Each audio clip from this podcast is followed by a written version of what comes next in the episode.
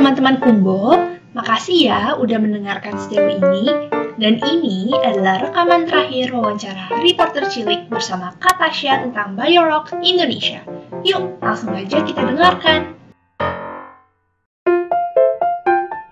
Oke, kita lanjut ke Takea. Silahkan Takea. Aku ingin bertanya, mengapa dinamakan Bayorok? Biorock itu uh, nama yang muncul kemudian. Jadi awalnya teknologi teknologi ini disebut mineral accretion atau akresi mineral.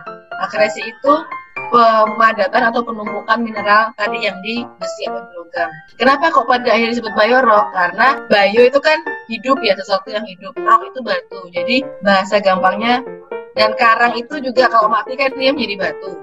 nah, kemudian akhirnya teknologi ini bisa membuat batu tanda kutip karangnya menjadi hidup, menjadi indah. Itulah kemudian dikasih nama biorock karena dia membuat batu-batu tanda kutip batu karang itu menjadi hidup menjadi indah gitu jadi banyak orang yang bilang udah bayar aja Oke, gimana? sama-sama Masih ada Pandara? Hai Kak Tasya, aku mau nanya, kan aku pernah lihat-lihat tuh di gerong baca-baca, Kak Kak Tasya pernah mendapatkan penghargaan dari Tempo yang leader pada tahun 2017. Jadi bagaimana Kak Tasya bisa mendapatkan penghargaan itu?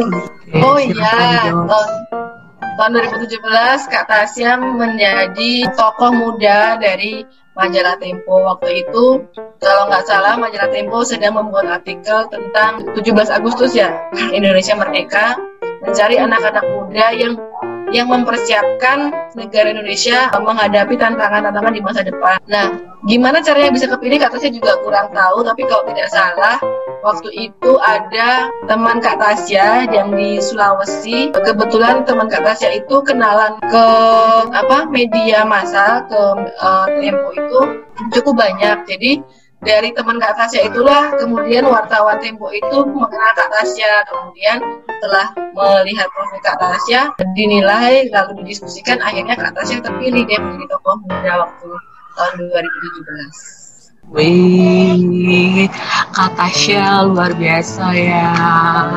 Oke, Pandara ada pertanyaan lanjutan? Aku mau nanya, apa pengalaman yang paling menakutkan di Biorok Indonesia dan bagaimana Kak Tasya menghadapi tantangan itu? Silahkan Kak Tasya pertanyaannya Ya. lumayan. Wow, banyak sekali tanya. Pengalaman yang paling menakutkan kalau di Bayorok ya. Kalau selama di Bayorok itu em, waktu itu Kak Tasya mengawali proyek Bayorok rehabilitasi karang di Ambon di Maluku. Waktu itu Kak Tasya baru punya dua anak, sekarang tiga ya. Jadi waktu itu Kak Tasya dalam posisi masih punya adik bayi, Lalu karena proyeknya berjalan akhirnya kata saya bawa ada adik bayinya sambil menyusui ke sana bolak-balik dari Bali, Jakarta ke Ambon. Kenapa Kak Tasya takut? Karena selama menyusui itu mungkin kondisinya kurang nyaman buat adik bayinya Kak Tasya. Jadi Kak Tasya juga cukup capek waktu itu karena harus mengerjakan sendiri, menyelam juga. Sempat Kak Tasya takut nggak bisa pulang karena waktu itu dananya habis di Ambon. Jadi Kak Tasya masih menunggu dana apa namanya untuk um, membiayai rehabilitasi tapi belum datang datang jadi Kak Tasya cukup lama tuh di Ambon satu bulan sampai dananya datang baru bisa pulang itu deh Kak Tasya paling takut itu yang waktu di Bayorok ya atau boleh cerita waktu sebelum di Bayorok nggak ada kok pengalaman lain yang ter Oh, oh. mau Kak, mau Kak. Jadi Oh, mau. ya ceritanya Kak. waktu itu baru masih awal-awal menyelam terus Kak Tasya ikut ekspedisi pengambilan data atau penelitian di Taman Nasional Baluran. Kak Tasya menjadi tim terakhir yang menyelam dan meneliti terumbu karang dan ikan. Eh, kebetulan karena sudah waktunya surut, sementara kapalnya belum ber apa bersandar. Nah karena surut, jadi Kak Tasya nggak bisa pulang eh, masih terombang-ambing tengah laut sampai menunggu air pasang lagi dan itu kondisinya Kak Tasya udah capek eh, lapar makanannya habis terus masuk angin sampai berapa ya? Tiga jam lebih nunggu nunggu air air pasang bisa kapal yang bisa bersandar. Nah setelah itu Kak Tasya jatuh sakit deh kecapean dan uh, kena hipotermia jadi penyakit yang apa kedinginan kalau nggak salah ya. Itu uh, takut banget Kak Tasya waktu itu karena pengalaman pertama kali. Cuma sekarang udah tahu sih bahwa kapan uh, nunggu air pasang surut. Jadi kegiatannya bisa dilaksanakan dengan baik. Oke terima kasih ceritanya Kak Tasya. Silahkan Vira halo kak. Kedengeran nggak suaranya? Dengeran dong mau nanya, bagaimana Kak Tasya bisa bergabung dengan Biorok Indonesia? Oke, bagaimana Kak Tasya bergabung? Jadi, dari awalnya sih Kak Tasya cuma sekedar ikut workshop, terus karena Kak Tasya sudah senang sejak awal, terus Kak Tasya sengaja, apa ya, penelitian pun juga Biorok.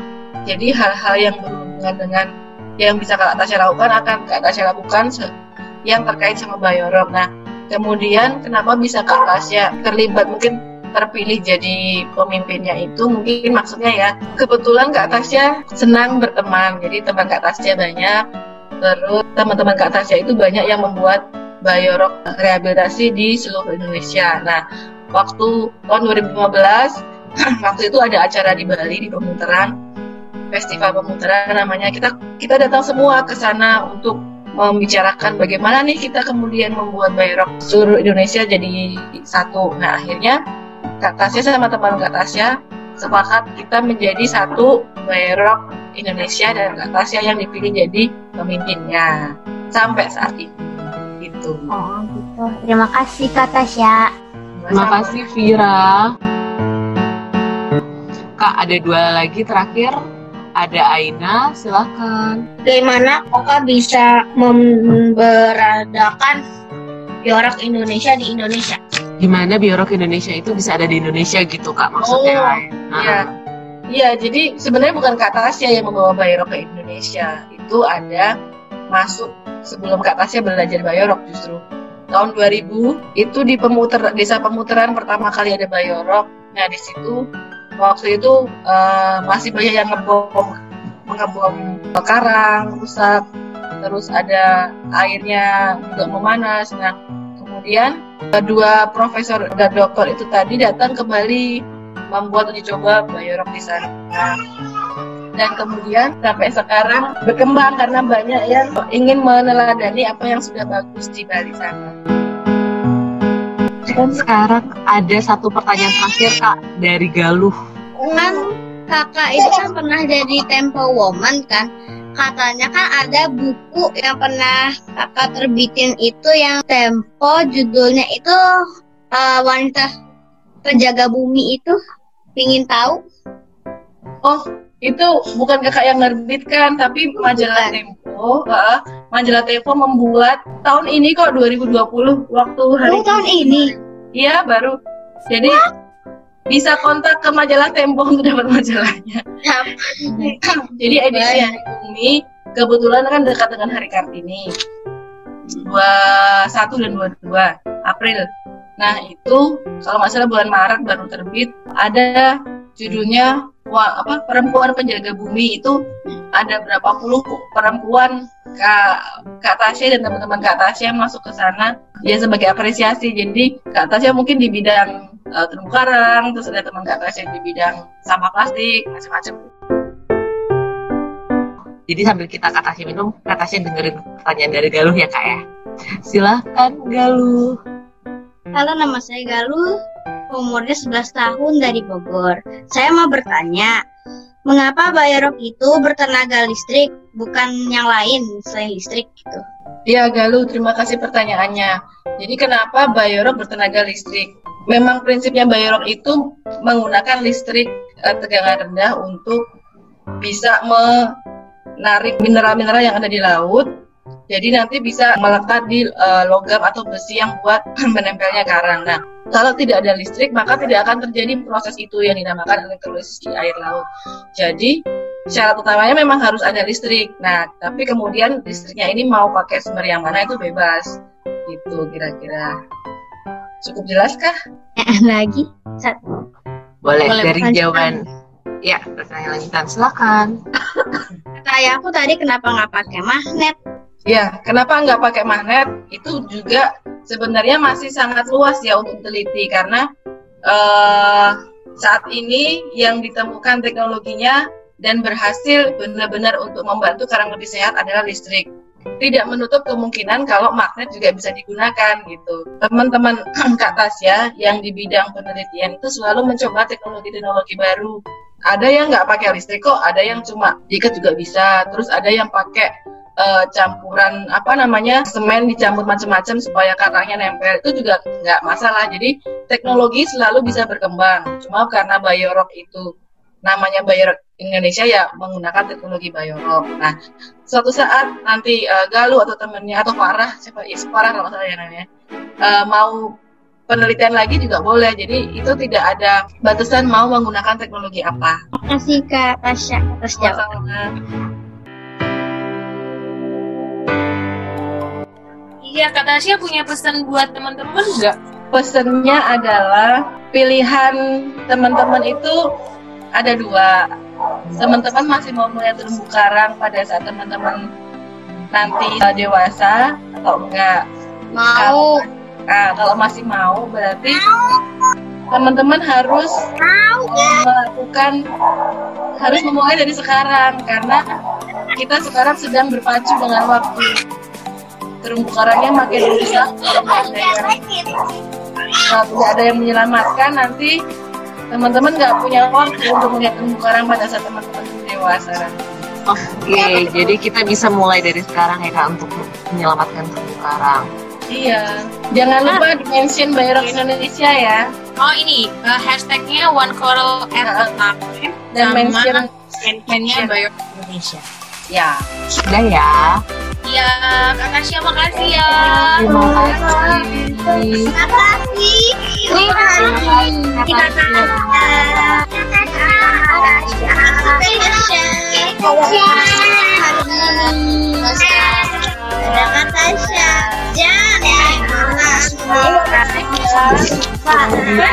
kasih. Ya.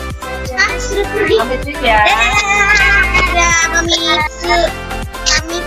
Dadah. Lalu hasil Dadah semuanya. Dadah kalian. Dadah sayang. Dadah kalian. Dadah Kira, dadah semuanya.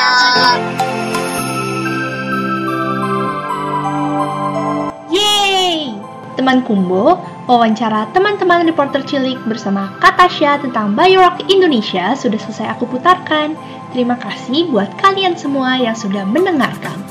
Nah, bagaimana nih teman-teman?